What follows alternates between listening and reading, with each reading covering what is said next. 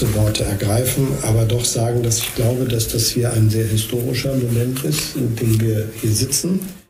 Det er et historisk øjeblik, når vi sidder her og lød det fra den tyske kansler Olaf Scholz tidlig tirsdag morgen. Her præsenterede han en helt ny asylpolitik for Tyskland. Og det var vel at mærke efter, at kansleren havde forhandlet med de tyske delstater helt frem til kl. 02.47. Resultatet blev en strammere flygtningepolitik for Tyskland, som lige nu føler sig presset. Vi dykker ned i den nye tyske asylpolitik og migrationen til Europa. Du lytter til Konfliktzonen. Mit navn er Oliver Bernsen.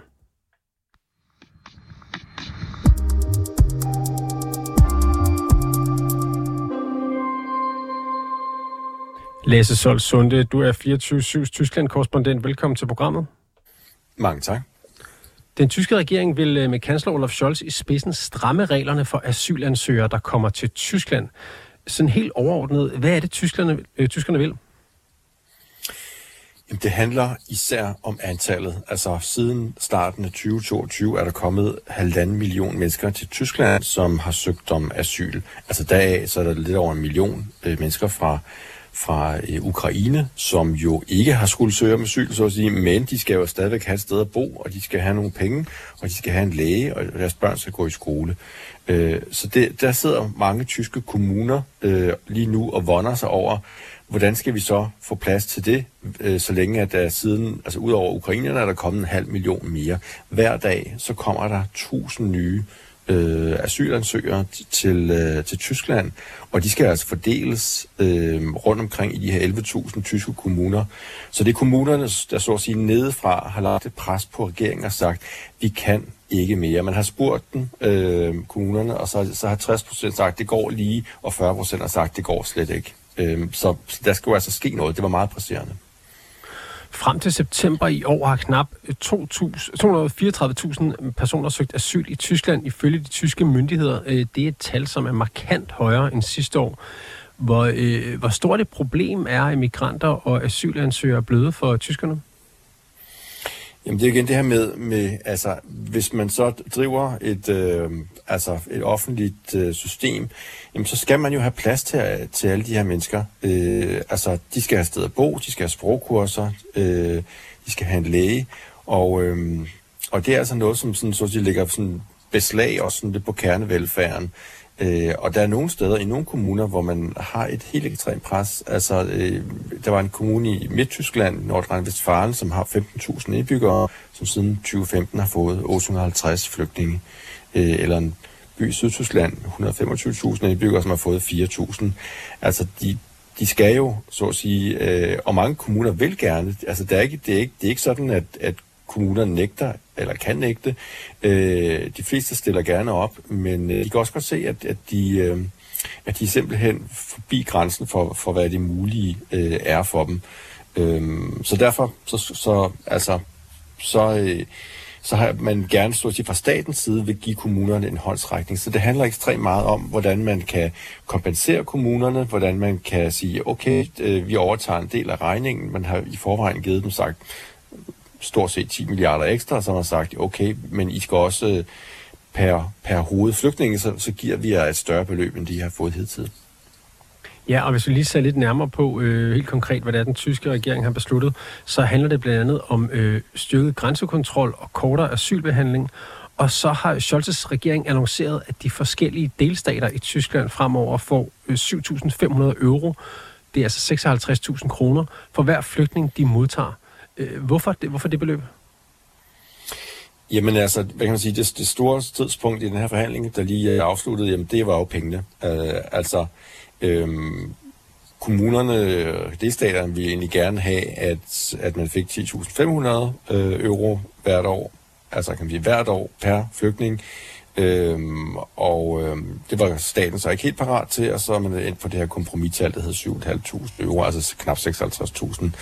Øhm, så altså sådan, hvad kan man sige, øh, tommelfingerreglen er, altså når antallet stiger, kommer der flere penge, og det falder, så kommer der færre penge.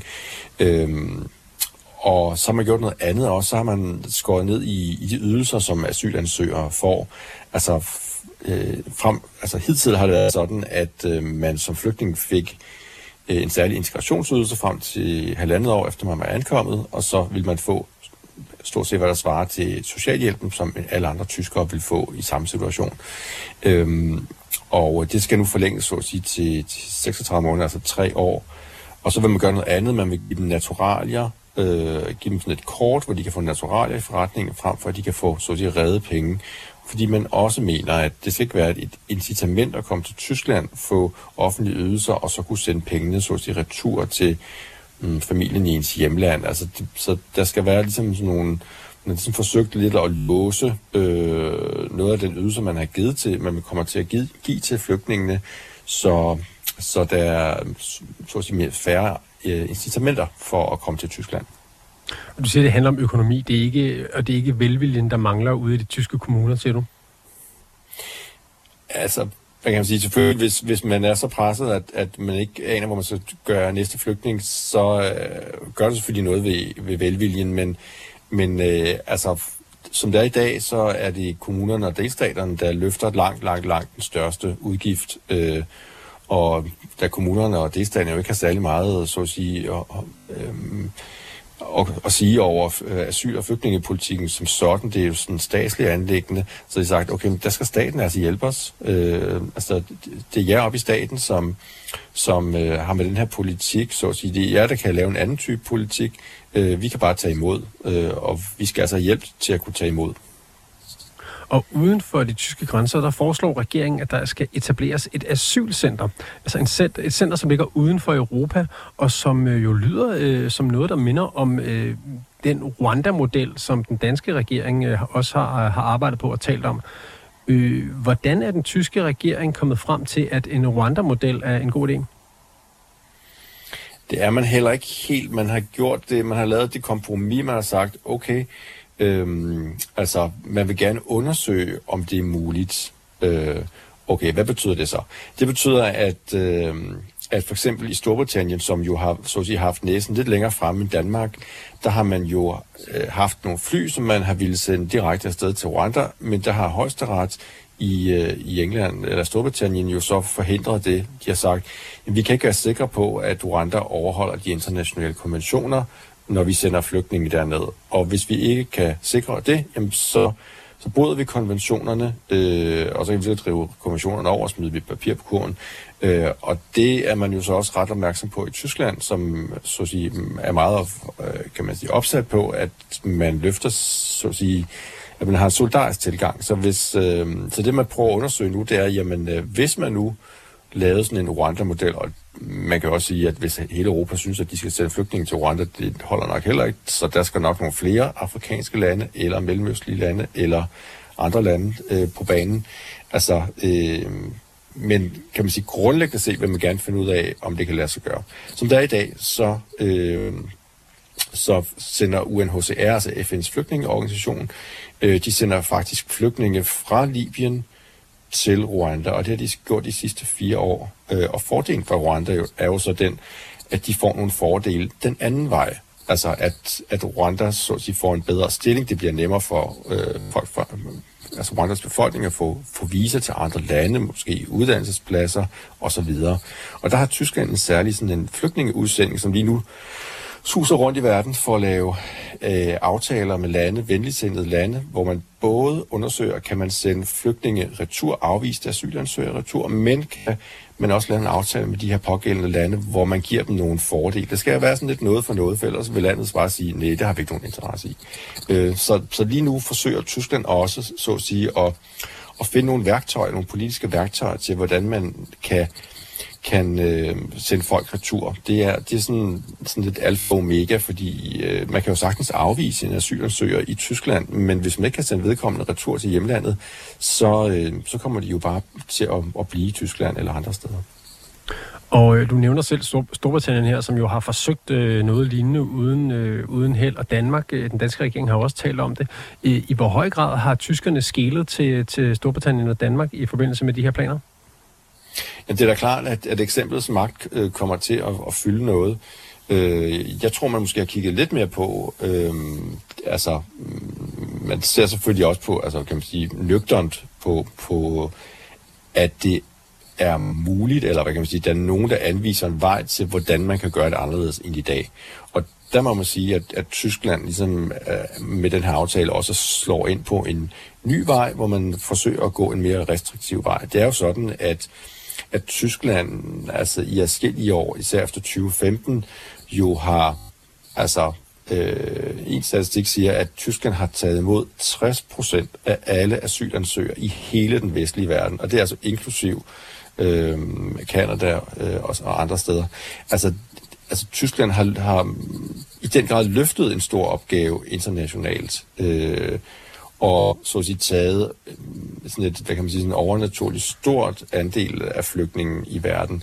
Øhm, og det er klart, det, nu, har man, nu har man så at sige kommet i den rolle, hvor man, hvor man siger, at det kan vi simpelthen ikke længere grund af antallet, øh, men vi har også brug for en større solidaritet øh, med de andre lande i, i, øh, i verden. Så derfor kan man sige, så, så søger man, undersøger man lige nu på flere spor, hvordan man kan gøre det anderledes. En af den her Rwanda-model, øh, er det juridisk okay, eller er det ikke okay? Øh, og, og i så fald, hvordan? Øh, og så forsøger man jo også gennem EU-systemet, der er jo en, et nyt, så at sige, øh, en ny øh, asylpakke øh, på vej gennem EU-systemet, hvor man prøver at, at få en større solidaritet landene imellem, så, så, øh, altså, så man, hvis der kommer flygtninge til Europa, jamen, så vil man fordele dem lidt mere solidarisk. Øh, altså ergo færre til Tyskland, måske lidt flere, lidt flere til andre lande. Og lige til sidst, øh, Lasse Solsund, nu siger du, der er et pres på Tyskland, og Tyskland har taget enormt mange øh, flygtninge og asylansøgere. Øh, men hvad, hvad siger det, det her, de her nye planer om, øh, om tysk politik og om regeringssamarbejdet? Jamen, det siger i hvert fald, altså det er jo sådan, nu er Tyskland jo sådan en, en øh, socialdemokratisk, grøn, liberal regering, øh, og øh, det kræver ofte nogle ret store krumspring for, at de kan blive enige. Øh, og det er da klart, at det her det er et forsøg på at imødegå øh, det kæmpe pres, der er på de tyske regeringspartier, det er, at det høje nationale parti, Alternative for Deutschland, har fået en kæmpe medvind i meningsmålingerne, og lige nu ligger på over 20 procent. Og det gør de ikke mindst, og især på grund af flygtninge- og asylpolitikken. Så øh, man godt kunne se, at man, man blødte vælgere til det her parti, om, om man skulle gøre noget. Øh, det være sagt, så, øh, så er der også en, en, en altså en, øh, at de grønne især inden for den tyske regering, de har får det svært med den her aftale, fordi at det jo, så at sige, kommer til at, at lave om på, på de grundlæggende principper, som man ellers hidtil har navigeret efter. Øh, så, så det er ikke sådan helt uden sværslag. Øh, men til gengæld, så, der, så vil der så komme en ny forbrødring, så at sige, mellem det øverste politiske lag, altså, de, lidt, altså kommunerne og delstaterne. Øh, og på den måde vil man måske mm. sige, man, man bliver mere pragmatisk fremover, frem for at være så at sige, den store idealist øh, i verden og sige, at vi, vi tager imod stort set hvem som helst, øh, fordi at vi... Øh, fordi det, det er vores ideal, at vi gør det. Mm. Øh, og der siger man måske det fremover, okay, men der er også grænser for, hvor, hvor, hvor gode vi kan være, så at sige, anførselstegn. Lasse Solsunde, mange tak, fordi du er med. Du er som sagt 24-7 Tyskland-korrespondent. Tak skal du have. Selv tak.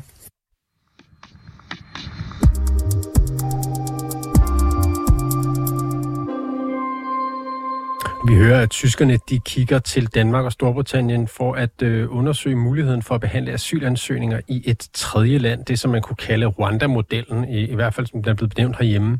Den italienske regering er også i gang med noget lignende, og ved, med premierminister Giorgia Meloni i spidsen etablerer asylcentre i Albanien. Det skal ifølge øh, italienske regering hjælpe med til at håndtere øh, migrantstrømmen mod Italien. Aftalen indebærer, at op til 3.000 asylansøgere skal kunne bo på de her centre til at begynde med, og senere vil man opskalere øh, til øh, 36.000. Det er en af de, øh, det er den italienske opposition blevet kritiseret for at være et rod og blevet kaldt Italiens Guantanamo. Giorgia Meloni derimod, hun mener, at centrene kan blive, øh, citat, en model for samarbejde mellem EU og ikke-EU-lande i håndteringen af migrantstrømme. Ditte Brasso Sørensen, velkommen til programmet. Tak skal du have. Du er senioranalytiker hos Tænketanken Europa og beskæftiger dig med migration. Øhm, mm. er, resten af EU ved at lade sig inspirere af Danmark og, og indføre en eller anden øh, mellem fælles Rwanda-model? Det er rigtigt, det er noget, der tales om i flere lande, som, som jeg også nævner, både Tyskland og Italien øh, øh, har været inde på det her, øh, om at man kan altså undersøge, om man kan fastlægge beskyttelsesstatus for flygtningen i transit eller et tredje øh, land. Men, men jeg tror, selvom det er noget, der bliver talt om i andre lande end Danmark og Storbritannien, så tror jeg stadig ikke, det er noget, vi skal forvente øh, sker lige i forløb, og særligt ikke på i et fælles europæisk projekt. Hvorfor ikke det? Jamen altså for det første, så synes jeg, det er værd at nævne diskussionen om, hvorvidt man kan behandle asylansøgere i tredje lande eller flytte migranter til tredje lande. Øh, altså sådan flytte en del af migrationspolitikken, flygtninge- og migrationspolitikken ud i Europa. Den, det, det er langt fra en ny diskussion. Den har været i gang sådan med vækstende intensitet siden flygtningekrisen, men det er aldrig blevet til noget. Og det tror jeg både, der er nogle, øh, har, har sådan råd i nogle øh, principielle betænkeligheder øh, med modellen, men også fordi det hurtigt bliver kompliceret, når den skal udmyndtes. Altså, hvor skal de her øh, centre ligge henne? Hvor sikkert nok? Hvor er der stabil, øh, stabil, stabilt nok? Øh, hvad er det for en del af håndteringen af flygtninge og migranter, der skal foregå uden for Europa? Og spørgsmål som, er det for eksempel alle flygtninge og migranter, eller skal nogle befolkningsgrupper, det kunne være særligt sårbare, øh, undtages? Og så også, hvem der skal stå på sagsbehandlingen. Altså, er det lokalt ansatte, øh, folk fra Albanien eller Rwanda, eller øh, hvor de her centre måtte ligge henne, eller skal man udstationere europæer øh, i de her lejre? Så der er sådan en masse, øh, hvad kan man sige, ret lavpraktiske, men vigtige spørgsmål, som, som man vil skulle finde en fælles model for. Og så er der så også, kan man sige, de her mere øh, principielle spørgsmål. Øh, vi så jo dengang, at øh, Storbritannien forsøgte sig med det, at det blev stoppet i 11. time, fordi det, øh, øh, der blev rejst betænkelighed ved, om man kunne overholde øh, menneskerettighederne.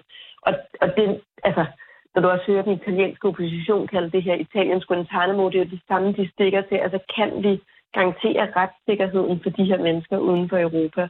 Og hvilket ansvar, hvilket juridisk ansvar har de europæiske lande i sådan en lejr her? Øhm, og så er der også, tror jeg også, der er et spørgsmål, som mange europæiske ledere stiller sig selv, som er, jamen, vil det her, de her lejre øh, i Afrika for eksempel, kunne blive et nyt og lettere tilgængeligt tilflugtssted øh, for folk på flugt, og derfor måske heller ikke så effektive, når det kommer til at nedbringe øh, antallet af asylansøgere. Men er de her øh, hvad skal man sige, lavpraktiske og principielle øh, udfordringer, du taler om, er de helt u- øh, sådan uoverkommelige? Øhm, jamen, intet er uoverkommeligt. Jeg tror, min øh, læsning af situationen, lige som den er nu, og diskussionen, som den foregår nu, det er, at selvom de her, øh, der, der bliver givet de her signaler i de europæiske lande om, at man ønsker noget mere effektivt, altså grundlæggende set, at man ikke mener, at den måde, man behandler migranter øh, og flygtninge på i dag fungerer, og der er brug for bedre løsninger. Det tror jeg både skal ses som en reaktion på, at der er øh, et stigende antal migranter og flygtninge, altså man står over for en stigende udfordring, og også særligt et signal til befolkningerne, altså de europæiske befolkninger, om at man sætter ind på en hård kurs her.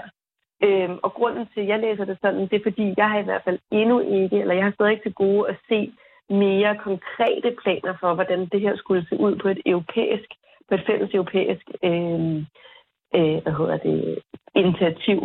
Og, og det kan man sige, det som EU arbejder på i stedet for, øh, i stedet for sådan en her Wanda-model, det er jo netop at øh, gøre mere af det, man allerede har gjort, altså beskytte EU's ydre grænser, lave samarbejde med nordafrikanske lande om grænsekontrol og patruljering i Middelhavet, arbejde på hjemsendelse. Det var særligt det, der var i fokus ved den sidste store forhandling om EU's asyl- og migrationspolitik. Og så kan man sige, at den nye dyr åbenbaringen her, det er jo de her øh, samarbejdsaftaler med tredje lande. Øh, med Tunesien, der er en på vej med Ægypten, som både handler om migration, men som også handler om øh, bredere økonomisk udvikling. Ja, og hvordan går det med dem? Fordi EU de, øh, de indgik en aftale i, i sommer øh, med Tunesien om at øh, forsøge at bremse mængden af migranter, der kommer med menneskesmugler op igennem øh, Tunesien. Øhm, og, og du siger, du nævner også Ægypten. Nu er man i, i gang med at øh, forsøge at lave en lignende aftale med Ægypten. Noget, man måske har fået lidt mere travlt med, efter øh, situationen i Israel og Gaza har udviklet sig, som den har. Hvordan går det med de øh, aftaler?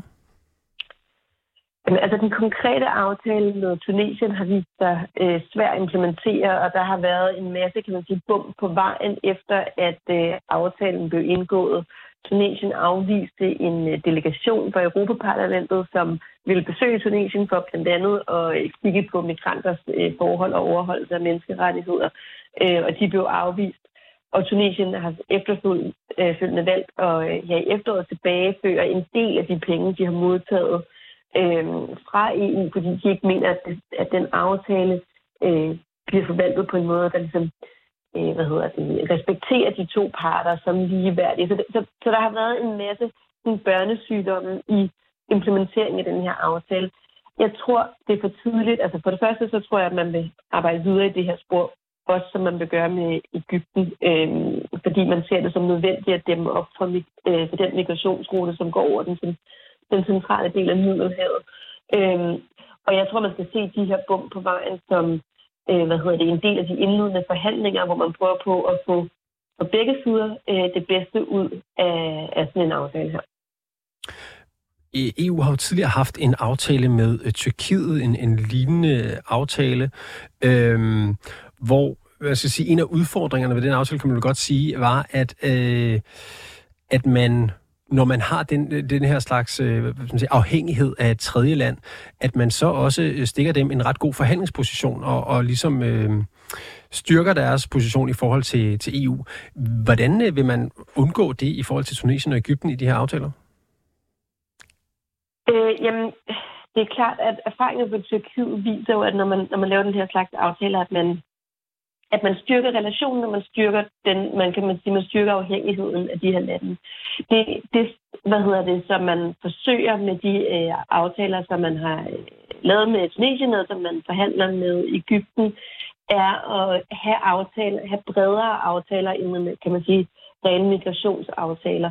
Så man forsøger at lave øh, en rammeaftale, hvor migration er centralt, vigtigt, men dog kun et delelement, men aftalen også handler om generel økonomisk udvikling, øh, grøn omstilling osv., så man i højere grad også forsøger at, kan man sige, løfte øh, de lande, hvor man jo også modtager mange øh, migranter fra øh, Tunesien og Ægypten, altså løfte øh, levestandarden i de lande, og så også stemme op for nogle, kan man sige, derved også stemme op for forhåbentlig for, for noget af det øh, migrationspres, man ser fra de lande. Men det er klart, at man er i en afhængighedssituation. Jeg synes, det hører med til fortællingen, at det er man jo lidt i forvejen, også uden aftale. Altså, det er lande, som, øh, hvad hedder det, hvor der er et stort, altså der er store transitlande, øh, særligt Tunesien i øjeblikket, så, så man kan sige, aftale eller ej, så er man, øh, kan man sige, bundet til øh, en samtale med de her lande. Tiden den løber, øh, Ditte Brasso Sørensen. Øh, vi når desværre ikke mere i dag, men mange tak, fordi du var med. Du er senioranalytiker hos Tænketank Europa. Tak skal du have. Det er fedt.